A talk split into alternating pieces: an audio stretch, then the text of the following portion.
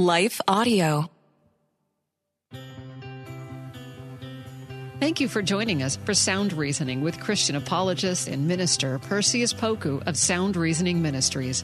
It's our prayer that today's program will educate, train, and empower you to defend your Christian faith with confidence.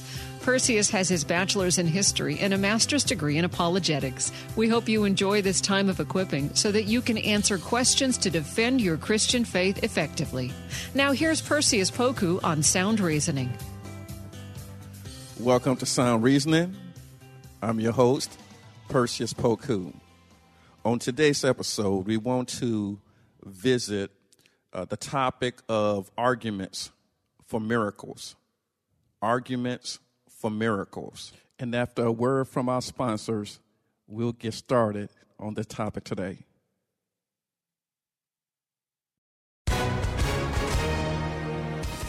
Hi, everyone. If you've been injured in an accident that was not your fault, listen up. We have legal professionals standing by to answer your questions for free. Call now and find out if you have a case and how much it's potentially worth. Call 800 497 4410. I'm here with spokesman John Wolf. So, John, tell everyone listening who should call right now. Well, Maria, first off, thank you for having me here. It's always nice to answer the listeners' questions.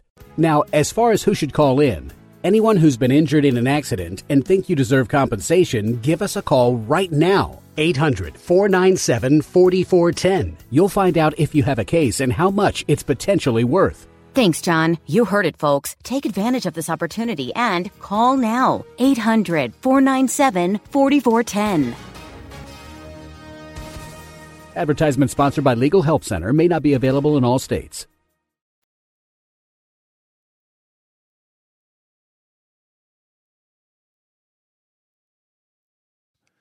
Uh, we are faced as Christians with um, anti supernatural bias, meaning that uh, there are those, number one, don't believe in God, uh, don't believe in miracles, don't believe in the supernatural.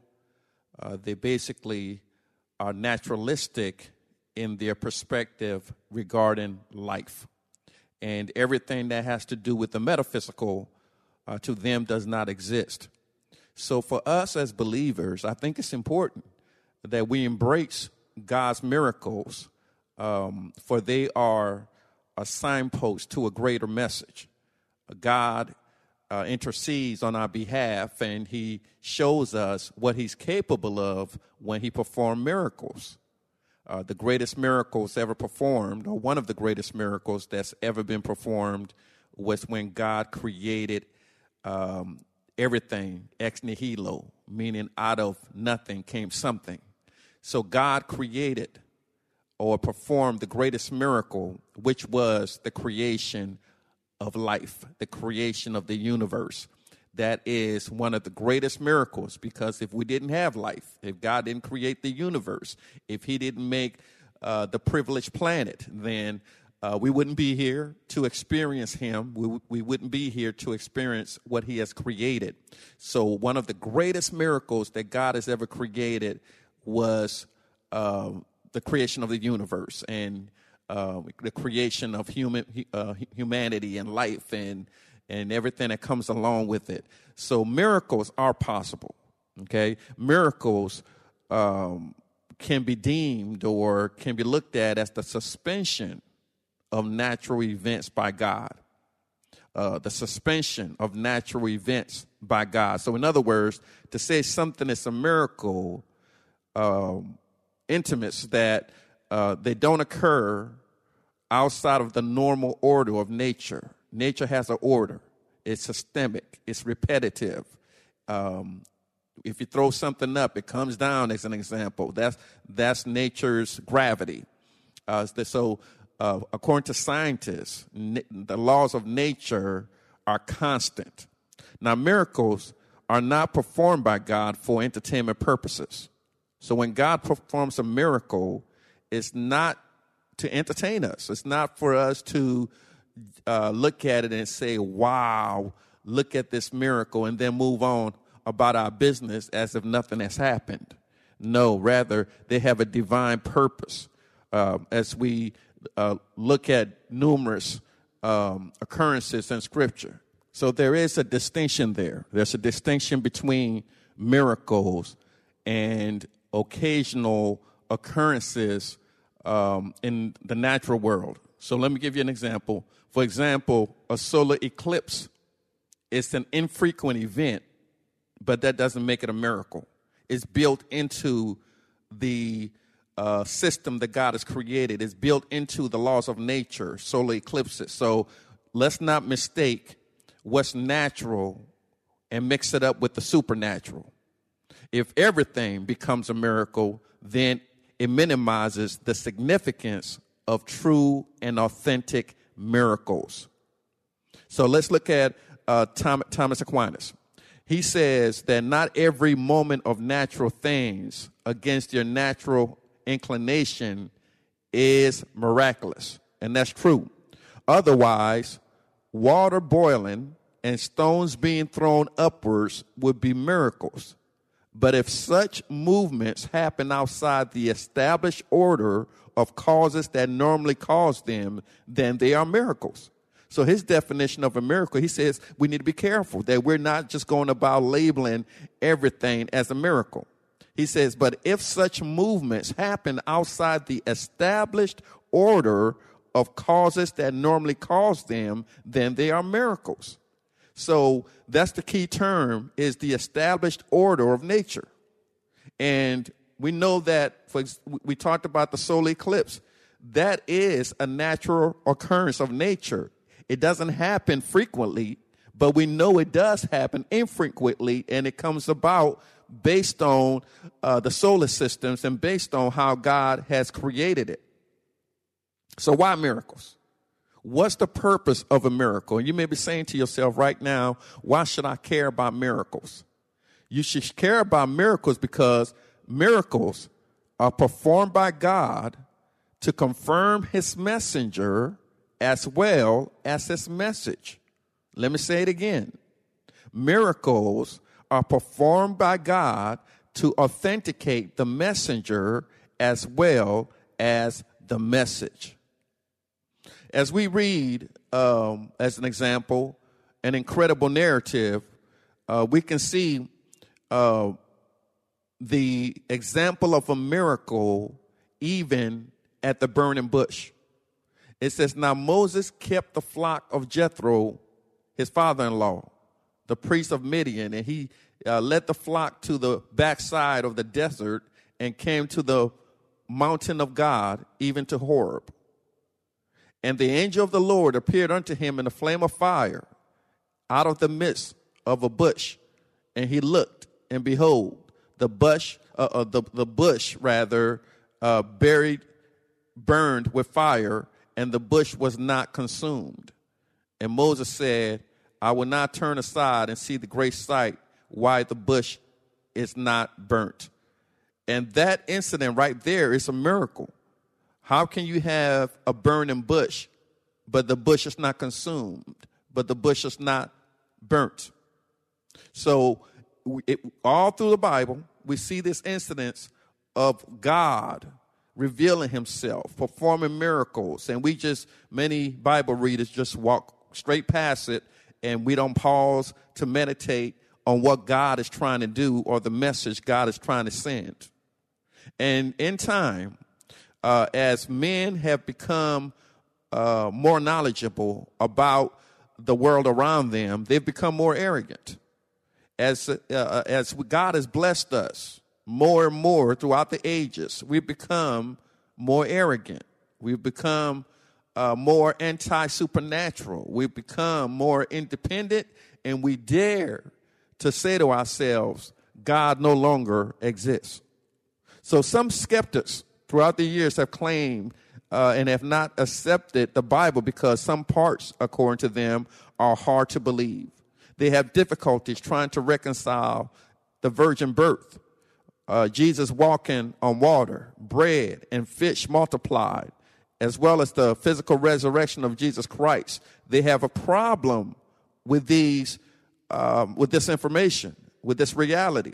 So most certainly, it's even harder for the many skeptics to accept the divinity of Christ.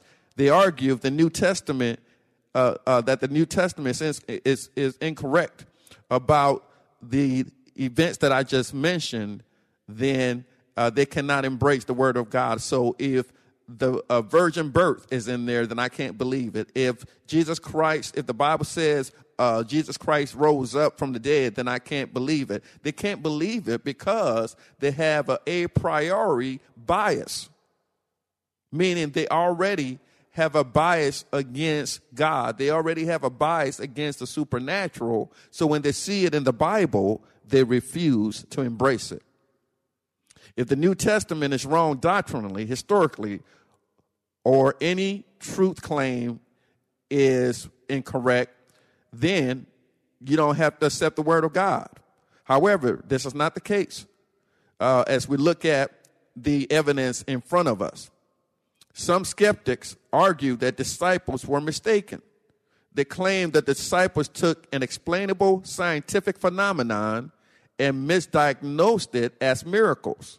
James Scale, as an example, a skeptic of the New Testament, wrote Just as the ancients were not aware that the earth was spherical, they were also not aware that miracles aren't possible.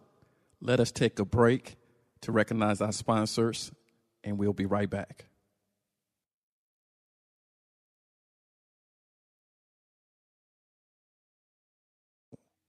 In a sense, skeptics are not trying to revise history to challenge the New Testament. Evidence from Jewish uh, history illustrates that they um, knew the difference between a scientific occurrence and something that was supernatural. There are many inexplicable occurrences in the field of science and medicine. These unexplainable occurrences happen so often that it has a name. They are uh, scientists call them anomalies. Anomalies describe events that are abnormal. Despite modern science inability to explain these causes of anomalies, uh, would we say in the 21st century uh, that these anomalies don't exist? No, they, they wouldn't say that. Also, if the New Testament accounts were not true, where did it come from? Did the New Testament writers fabricate all of these accounts? Did they borrow fanciful stories from other pagan religions? These are some of the questions many skeptics are asking in regards to miracles in the Bible. As we take a closer look at each argument, we We've already discussed the character of the New Testament and why fabrication of stories was against their code of ethics. Secondly, they were eyewitness to, to these events, eyewitnesses, first-hand eyewitnesses, second-hand eyewitnesses. There's absolutely no proof that the disciples used fables in their messaging. Anyone who has studied the Jewish culture would understand that the devout Jews would not adopt any pagan tales, as our skeptics claim. There are truth claims about Jesus. Many skeptics have di- uh, difficulties accepting the depiction of Christ as recorded in the New Testament. They argue that the image and character of the historical Jesus differs from the image portrayed by the New Testament writers. Skeptics argue that the original disciples were authors um, may not have been authors of the uh, synoptic gospels. They claim since the gospel of Mark was not written until 65 AD, this allowed for legends regarding Jesus to be developed. Moreover, they claim that the image of Christ in the New Testament could not be true because other first century documents do not substantiate the events in the New Testament. Again, all of this is tied into the uh, veracity of miracles. Skeptics argue since there's no evidence for any pagan uh, uh, writings regarding Christ in the first century, the writers of the New Testament uh, were thus mistaken. Are these statements true? Did early Christian scribes deceive the world by writing down myth and ascribing the disciples' name to it? Did the length of time between the death of Christ and the earliest New Testament documents allow for legends to develop? Are there any pagan documents which mention Christ in the first century? In response to the authorship of New Testament documents, there's no evidence to support the charges leveled against historical authorship. Early Christians were able to ascertain the authors of the gospel through the writings, uh, uh, as an example, of Clement of Rome, Ignatius, and Polycarp, who was a disciple of John. These, these authors wrote no later than 110 AD. Polycarp, in particular, had a unique insight uh, regarding the authenticity of the Gospels. He knew the minds of the disciples because he was the disciple of John. So, in other words, the early church was able to deduce the authors of the Gospel primarily because of writings by the aforementioned writers. Despite the anonymity, of their names, one can be highly certain that Matthew, Mark, Luke, and John were responsible for their own writings.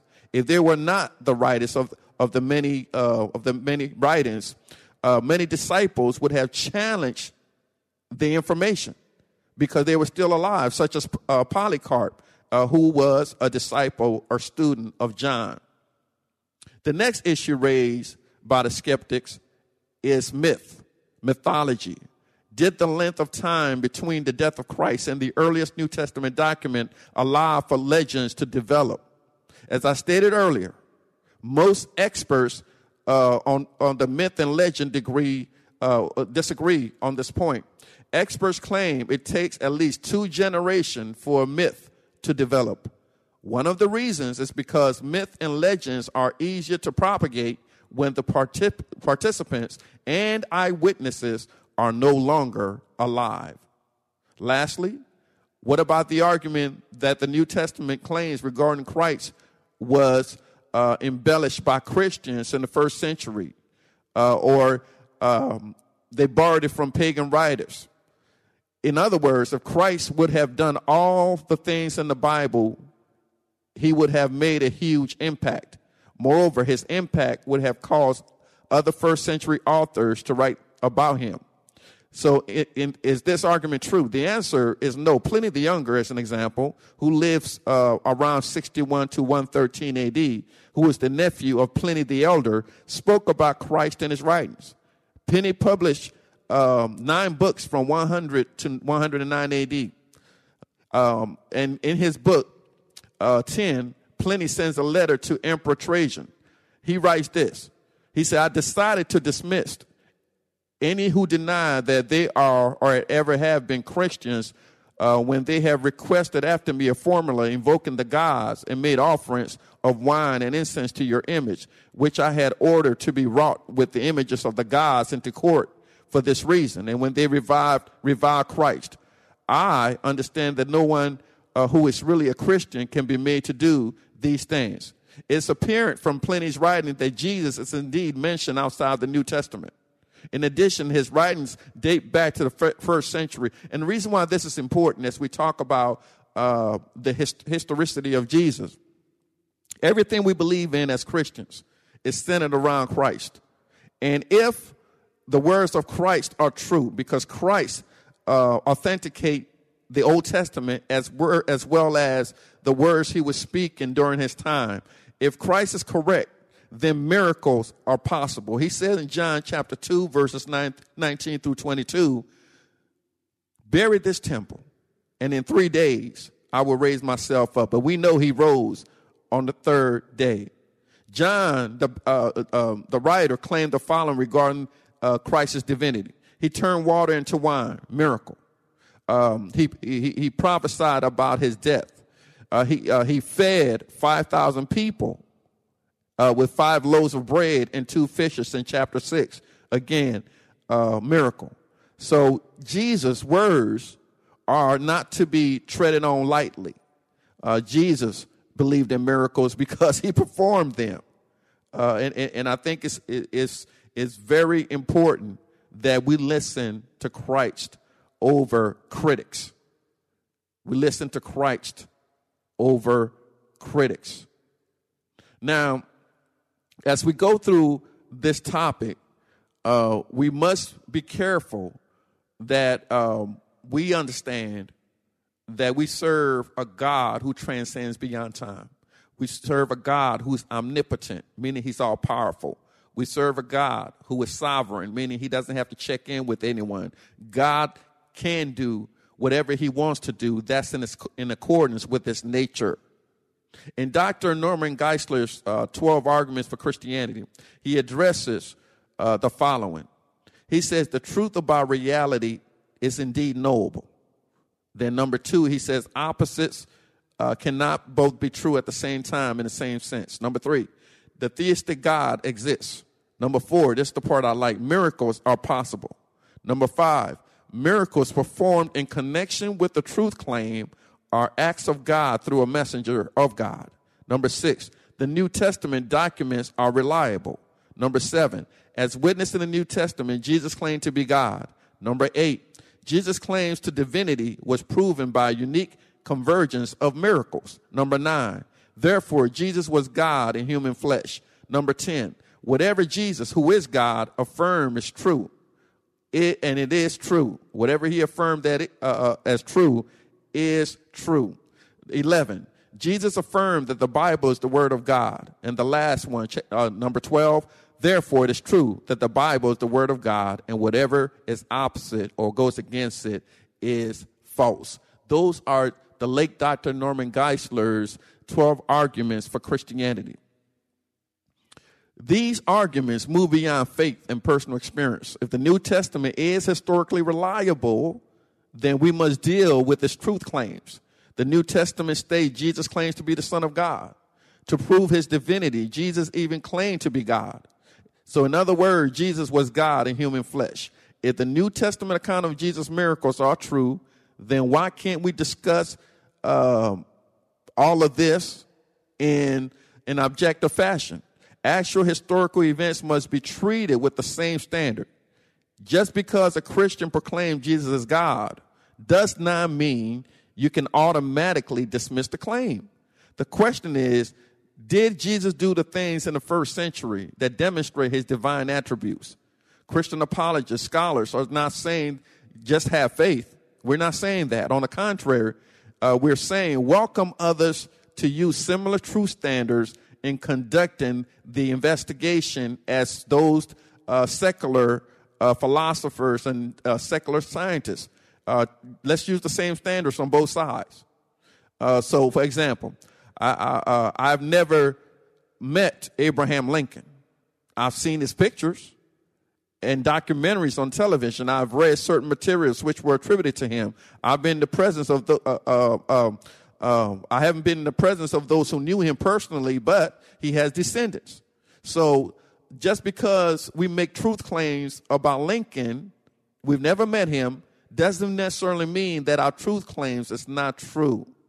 When one uses the same criteria for the life of Christ, we will, inc- we will conclude that the New Testament is indeed reliable. Yes, we can trust the New uh, Testament uh, writings, especially as it uh, relates to miracles.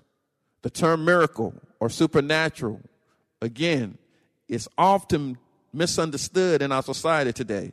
In a world filled with skeptics, naturalists, materialists, miracles are rarely discussed. Events that are of supernatural nature are often ignored because many argue that it can't be proven scientifically. Uh, we can't put it uh, it, uh, we can't test it in our labs. Uh, we, we, we can't see it in the microfiche. Uh, we can't test it with all of the uh, tools that we have available to us to ascertain whether or not miracles are viable or, or, or, miracles exist. And just because we can't gauge it with our equipment, we argue that miracles do not exist. Well, that's not a scientific response uh, if we use all of the tools at hand, if we if we use logic, if we use science, if we use philosophy, and we are open to discovering the truth, we would come to the same conclusion.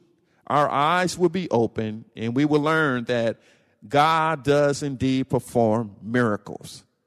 Uh, God can heal. Uh, God can create.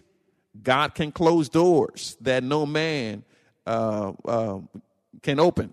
So miracles do happen where God performed things that blows our mind.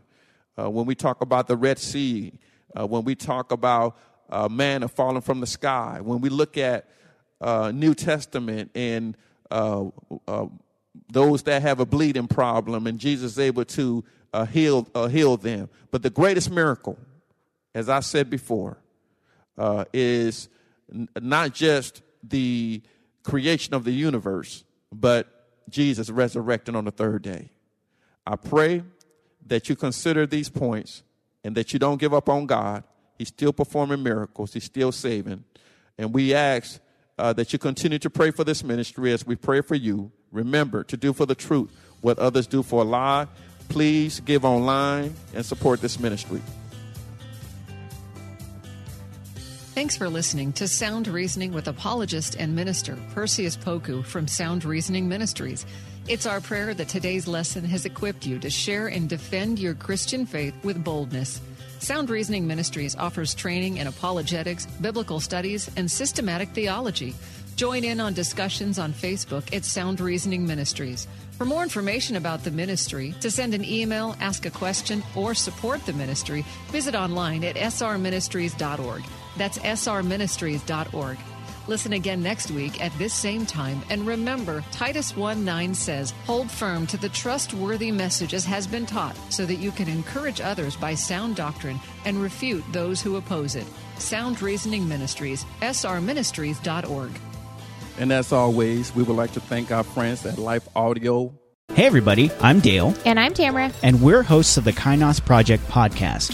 where we help you tackle ancient Christian truths in everyday settings. The word kainos means new, and that's exactly what we want to do on our podcast bring something new from what is old in our faith. And on this show, you might hear us explore topics like what the Bible has to say about student loan forgiveness, discuss how the Satanic Temple affects our view of religious liberty in America, or even question why is it that so many people are having rapture anxiety. To learn more about the podcast, go to lifeaudio.com.